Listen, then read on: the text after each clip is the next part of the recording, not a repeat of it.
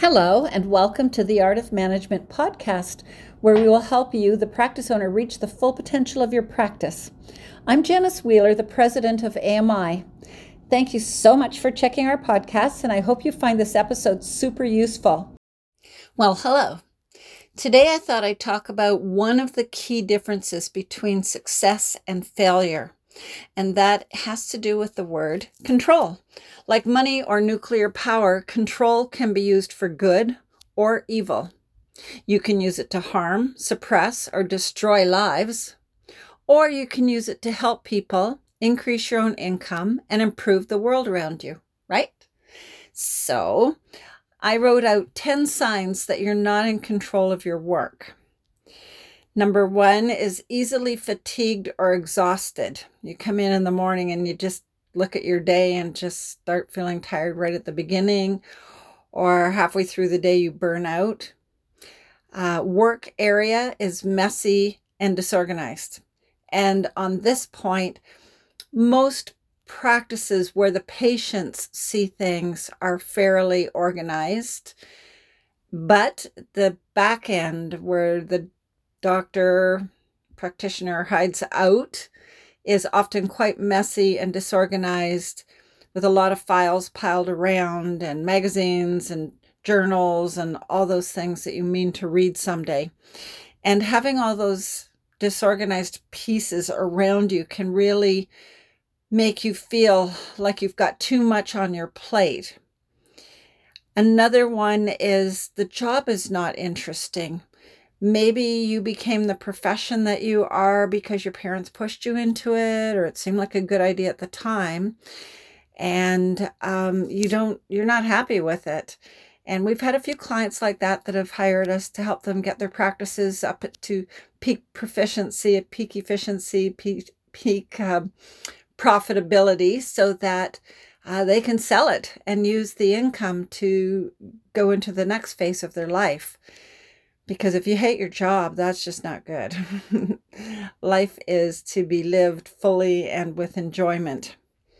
All right, the next one is easily stressed. Now, some people just do have that as a factor. They do get stressed more easily than other people. Some people are very calm about everything and they just move in with the right action and the right handling on anything that arises. I'm good at it, but I'm not that good. but I am better at it than average because I have some tools that I use for that. Um, getting stressed uh, makes things much worse, and the control of your practice can start to fly apart. Um, need constant help.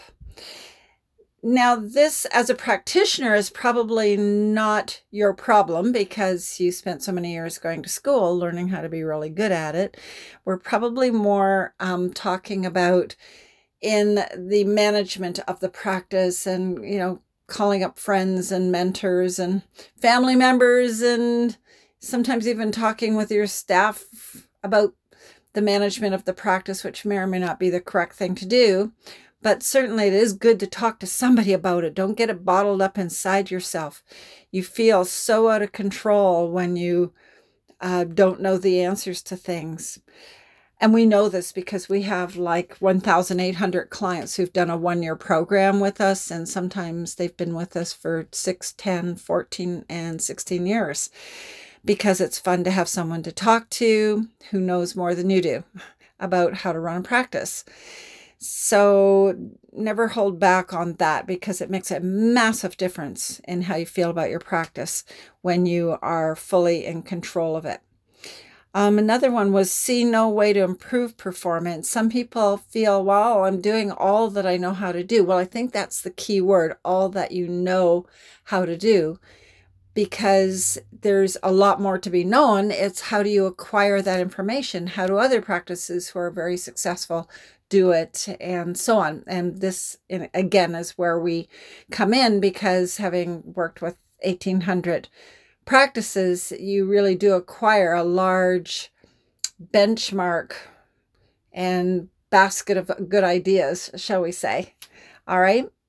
So another um, sign that you're not in control of your work is you get easily confused by others while on the job. So you know you're trying to focus on working with the patient and you're getting interruptions and the staff are asking these questions that you don't know what to do about and so on and you can start feeling very confused. Again this is where it's fun to have a coach like us to run these by. Um, do you find yourself frequently thinking of quitting? Again that's probably um, a variation on the job is not interesting. but sometimes it's just like, okay, that's it. I give up. I'm not doing this anymore. When you just get too many things out of control at the same time. So, um, I'm going to go over a little bit of a recommendation when I get done this. Um, frantically react to emergencies. Now, some people are very calm about emergencies and others are like they just flap and it's best as the leader to be calm about it. I, I remember one doctor telling me, Oh, my staff ran into the operatory and told me that the uh, that the bathroom had a massive leak happening. and what did I want them to do about it? And it was like, oh my God, I need to do some training here. Anyway, the answer was go turn off the tap that controls the water flow and call a plumber. And then he got got back to work and continued doing what he was doing and left it in their hands. Another thing where things are out of control is you cannot conceive of greater productivity than what you're doing right now there are a lot of points of efficiency in a practice and better ways of doing things. And if you're thinking inside your own box with what you know, which I kind of mentioned earlier a little bit, um, then you are not going to necessarily move upward and upward and upward because you're not looking outside the box and getting help and guidance on, well, what is a better way of doing this? So, those things are all signs that you're not fully in control of your practice. Let's look at the 10 signs that I wrote out that you're in control of your work. You find yourself energized and motivated. That's a good sign. Your work area is neat and organized, including your back office. Uh, you find your work interesting and enjoyable. Another one is you feel challenged, not stressed. Um, one of my clients put it that way after he, we finished working with him. He said, Before you guys came along, everything was stressful. I didn't know how to do this, and I didn't know if there was a better way to do that, and how do I make this decision. He said, Now I know what to do. And they're just challenges. They're not, oh my God, what am I going to do? They're now, okay, so let's take this apart and let's use the training that I got and let's fix it. So, another one uh, sign that you're in control is you effectively supervise yourself. Isn't that interesting? Because you own the practice, you don't have a boss per se. And so you have to effectively supervise yourself. Uh, constantly looking for ways to improve. I think this is very important. Myself, um, we have a management company and I also do talks on marketing and so on. So I am always in the morning before I get out of bed or at night before I go to bed, I'm reading up on different ways to do marketing and ways that you can increase the number of new patients walking into your practice. I just think it's fun learning, learning, learning. Another sign that you're in control is that you're rarely rarely confused while on the job. You know what to do. And the next one is frequently thinking of more responsibility. So, as opposed to less, why do I have to be the one in charge of this? And why am I the only one who, you know, take on responsibility? But that also means delegate responsibility to your staff, too. Don't forget. Um, another point is rationally respond to emergencies. That's a sign of being in control and have good ideas for increasing productivity. So, there you go. Those are signs that you're in control. On a scale of 1 to 10, with 10 being in full control, how well do you control your job and your home life, your possessions, your personal habits, your success? Give yourself a rating on that. And here's um, some recommendation that you could actually do to move from the signs of not in control of your practice to the ones where you are in control. Number one, make a list of all your duties, responsibilities, and areas of your life. And then number two, rate your control of each on a scale of one to 10. And then the third point is work out a plan to take a little more control of each one of those areas. Just a little bit. Like, let's say your car is super messy. I have seen cars where I've looked through the window and the papers everywhere, garbage on the floor, all kinds of things. That's something you could start with and put control in. You take a garbage bag and you go in and you clean it out and then you vacuum it and then you wash it down or take it to a car wash and let them do all that. I prefer that. And um, good, you got control of the car now.